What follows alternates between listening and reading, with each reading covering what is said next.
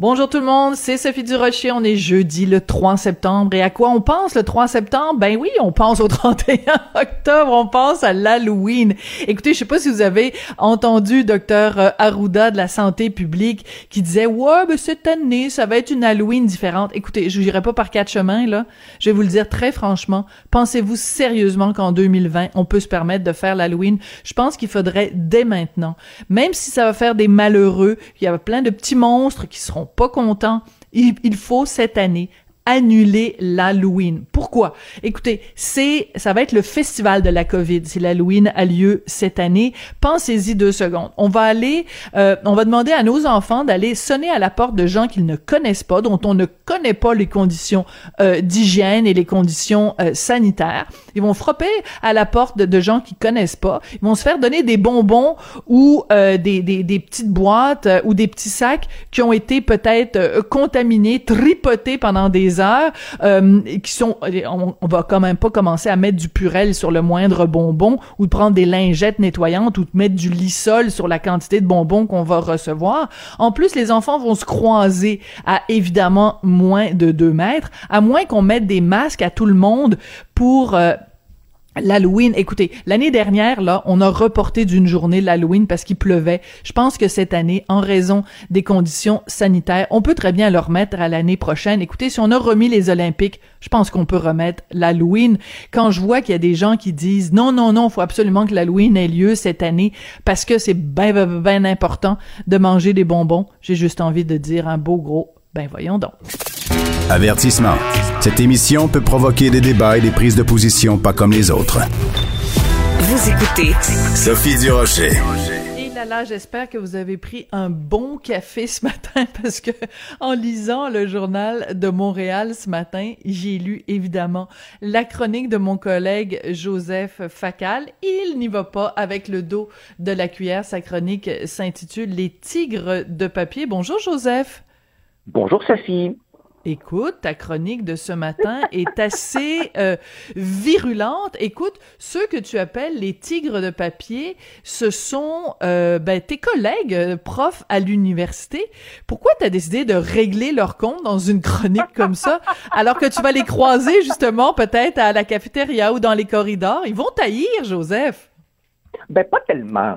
Tu sais, moi je suis à HEC et à HEC, nous sommes pour le moment à bonne distance euh, de certains délires idéologiques. Là, tu vois, euh, je ne suis pas dans, certains départements de sciences sociales, pour ne pas les nommer, à l'UCAM ou à Concordia, ou, ou Sophie, où j'ai des collègues qui me disent à quel point le climat les, les met mal à l'aise.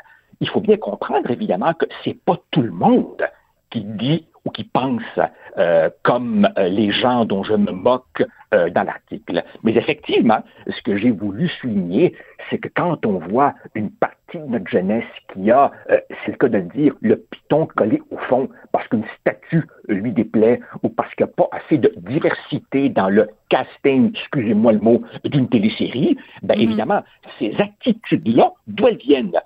Ces jeunes n'ont pas inventé ce discours, n'ont pas inventé cette indignation. Il y a des, des fabricants et des diffuseurs de ces idéologies euh, dans le monde universitaire. C'est de là que ça vient. Il est là l'incubateur. Mais, mais, mais, je m'empresse d'ajouter que, comme je suis évidemment pour la liberté d'expression, je suis pour évidemment le droit de dire des conneries.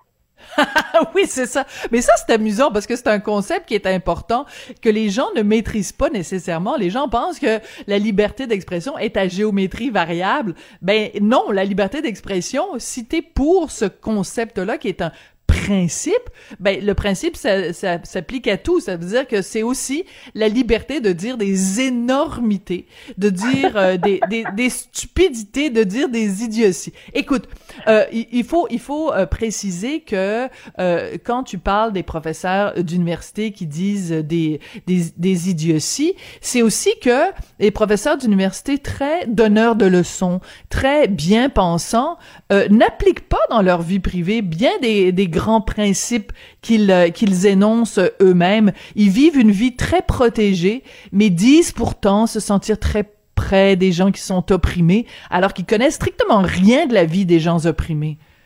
Ben, évidemment, on se prête, on se porte évidemment à la défense de toutes les minorités ethniques et religieuses, mais je serais bien, bien, bien curieux de savoir quel contact ils ont euh, au quotidien avec la communauté noire, avec la communauté musulmane, avec, les, nations autochtones, qui pour eux, évidemment, sont des abstractions. La vérité, c'est qu'on prêche la haine euh, de notre société, on prêche euh, une attaque train contre les institutions, mais en réalité, hein, on est prof, on a la sécurité d'emploi, euh, on a les six un salaire dans les six chiffres, on a un généreux fonds de pension, et on va évidemment d'un colloque à l'autre, de Paris à San Diego, pour parler de la grosse misère de Montréal-Nord.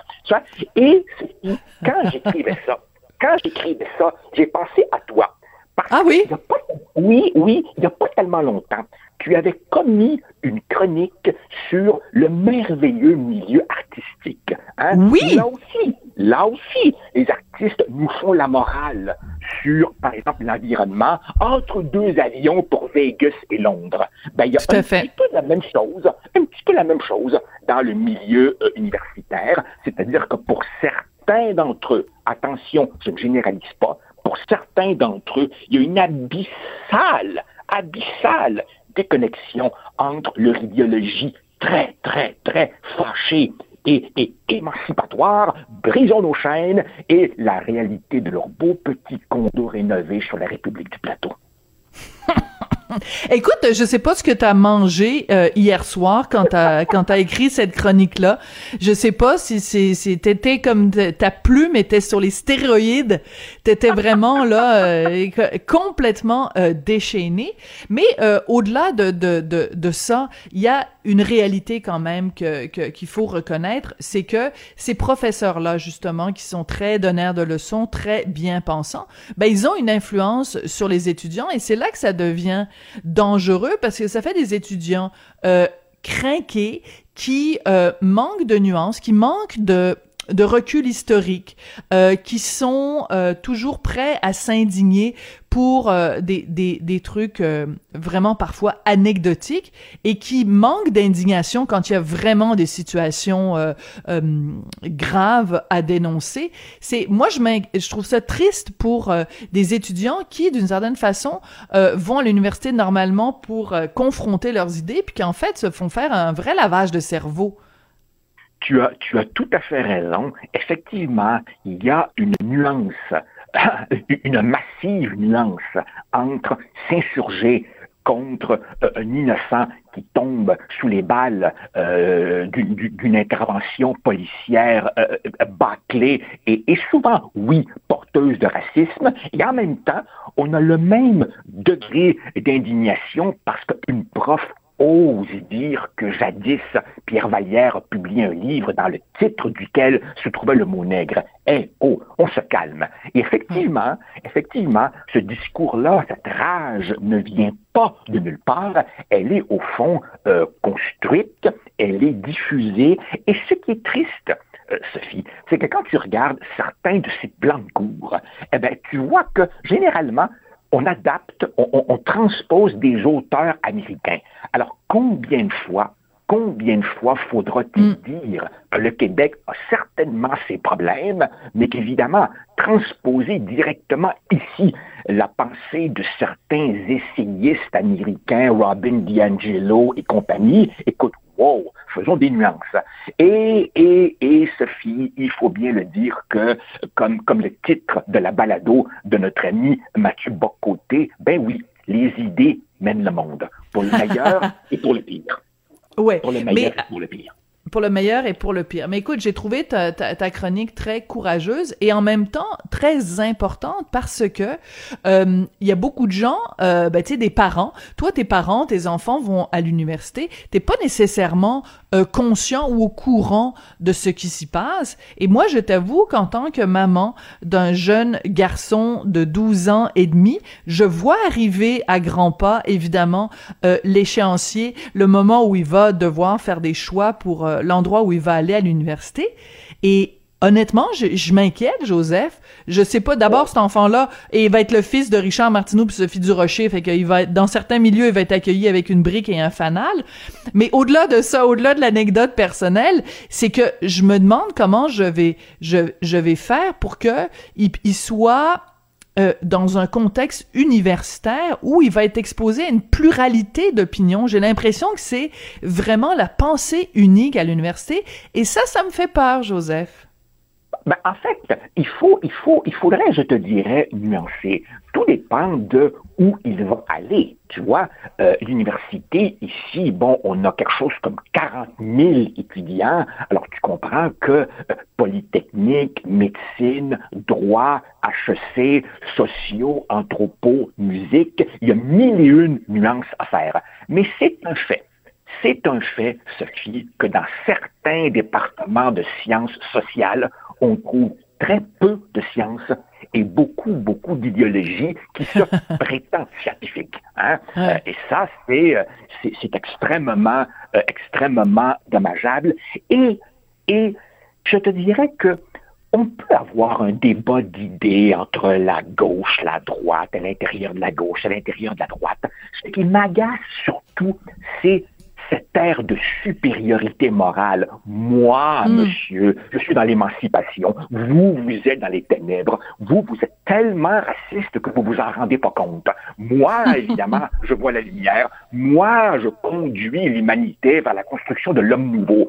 Et rappelle-toi, Sophie, l'histoire du 20e siècle. Quand on prétend reprogrammer l'être humain pour en faire quelque chose de nouveau et de pur, on sait comment ça peut finir des fois. Ben, on pense au camp de rééducation euh, dans la Chine communiste. On pense évidemment à tout le bloc, ben, en fait tout le bloc euh, communiste. Euh, l'homme nouveau aussi. Bon, évidemment, tu fais référence à, à, Nietzsche et à tout ça, mais mais ça peut mener au pire des dérives nationalistes dans, dans, dans le sens le plus horrible parfois du terme. Écoute. Oui. Oui, mais, ah. au, Québec, au, Québec, ce sont des révolutionnaires d'opérette, des révolutionnaires de salon. En fait, on pourrait en rire. On pourrait en rire s'il n'y avait pas, s'il n'y avait pas de tristes épisodes de censure, de, de, de, de, de, collègues mis sur des voies de garage parce qu'ils ne pensent pas correctement, s'il n'y avait pas carrément du noyautage de certains départements. Euh, donc, il y a des réalités institutionnelles assez pénibles. Euh, mais bon, quoi, je, je, je, euh, pour tous nos lecteurs qui se demandent d'où ça vient cette espèce de rage, ben, elle est, elle est manufacturée, elle est entretenue. Mais c'était très bon, c'est un texte très important. Écoute, on va parler de ta chronique de mardi parce que là, par contre, je je suis pas sûre nécessairement d'être d'accord avec toi. Tu nous parles de la de la rentrée scolaire et de évidemment ce risque euh, d'infection. Euh, euh, tu dis bon, c'est un, une sorte de risque calculé. Écoute, je trouve que c'est la quadrature du cercle, cette rentrée scolaire 2020, qui est évidemment pas une rentrée comme les autres. C'est un cas, excuse-moi d'utiliser l'expression anglaise, c'est damn if you do, damn if you don't. Si les enfants restent à la maison, je peux te le dire, moi, maman du rocher, elle aurait pété un plomb s'il avait fallu, s'il avait fallu que mon fils fasse une rentrée. J'en ai juste un. Mais imagine les gens qui ont deux, trois, quatre et cinq enfants. Euh, je pense qu'on serait tous collectivement devenus zinzin s'il avait fallu faire une rentrée 2020 avec des enfants à la maison. Donc, on n'a pas le ah choix pour leur santé mentale à nous et leur santé mentale à eux. Mais c'est sûr qu'il va y avoir des enfants qui vont avoir la COVID, c'est sûr qu'ils vont la transmettre à papa, maman, qu'ils vont la transmettre à grand-papa, grand-maman. On n'a pas le choix. On fait quoi, Joseph? Mais, bien sûr qu'on n'a pas le choix. Bien sûr qu'on n'a pas le choix. Je ne prétends pas qu'il ne fallait pas faire de rentrée scolaire. Je dis simplement, hey, oh, déjà, le premier ministre euh, nous a averti hier ou avant-hier qu'il notait un relâchement. Alors évidemment, oui, oui, il faut faire la rentrée. Mais soyons aussi prudents que possible. Pas plus tard que ce matin, Sophie pas plus tard que ce matin, tu as vu l'initiation des étudiants en communication à l'Université Laval. Et là, évidemment, tout le monde s'excuse. Donc, bien entendu qu'il y aura des foyers d'éclosion, paniquons pas, mais on peut-tu s'aider nous-mêmes? Et moi, ce que je constate, évidemment, c'est que, que veux-tu, la fameuse bulle, elle saute, dès qu'on quitte l'école.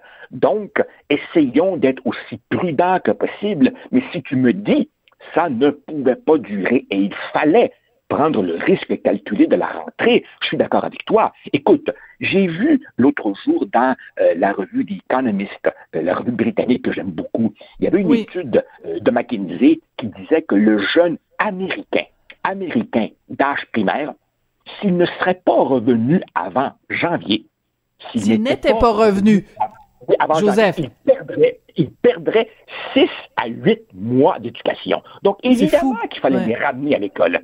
Bien sûr. Euh, d'autant que, d'autant que ce que des gens comme nous, toi, moi, nos auditeurs, semblons oublier, c'est que c'est bien beau les garder à la maison, mais il y a encore des parents qui n'ont pas de connexion Internet. Il y a encore des parents qui ne peuvent pas se substituer aux professeurs. Tu vois, euh, j'ai souvent écrit, euh, rappelle-toi, pendant mes années en politique, il m'arrivait de, rentrer parfois dans des maisons où tu ne voyais aucun livre. Hein. C'est hmm. pas toutes les maisons qui sont capables d'offrir à leurs enfants euh, quelque chose de remplacement hmm. à l'absence de la vraie école. Donc, bien entendu qu'il fallait les ramener. En même temps, en même temps, ressaisissons-nous et faisons un effort maximal de discipline, alors que ah. tu vois bien, pour moi, que dans certains commerces, on commence à voir n'importe quoi, parce qu'il faut évidemment récupérer les ventes perdues au printemps et à l'été. Oui, mais tu as dit le mot discipline. Joseph, elle est où la discipline? C'est un mot qu'on ne prononce pas. Il y a une chose qui est vraiment apparente avec cette pandémie, que, que cette pandémie a fait ressortir, c'est euh, l'individualisme à outrance. Tu sais, à partir du moment où tu demandes aux gens de prendre conscience que leurs gestes ont des conséquences. Je pense par exemple à ce bar euh, de karaoké à Québec. Ben On est rendu, je pense, à 50 ben ou 60 cas ben et des gens qui euh, ont participé à ce karaoké-là, qui sont allés dans d'autres bars, qui sont allés ailleurs. Après, ça se propage. Il y a des, il y a trois cas, je pense, dans des écoles à Québec qu'on peut relier directement à ce, à ce bar de, de, de karaoké. La notion de discipline, la notion d'altruisme, la notion de le geste que je pose moi, petit individu, a des conséquences sur les autres. Ben, ça, ça, ça, a pris le bord, ça. Tu, tu ne prononces plus ces mots-là, discipline. Et je suis très contente, je suis très contente que tu parles de cette affaire-là, de l'association euh, les étudiants en communication de Québec, juste pour donner les détails pour ceux qui sont pas au courant. Donc, même si on dit, bon, c'est une rentrée virtuelle et tout, euh, ils ont décidé quand même de faire une initiation.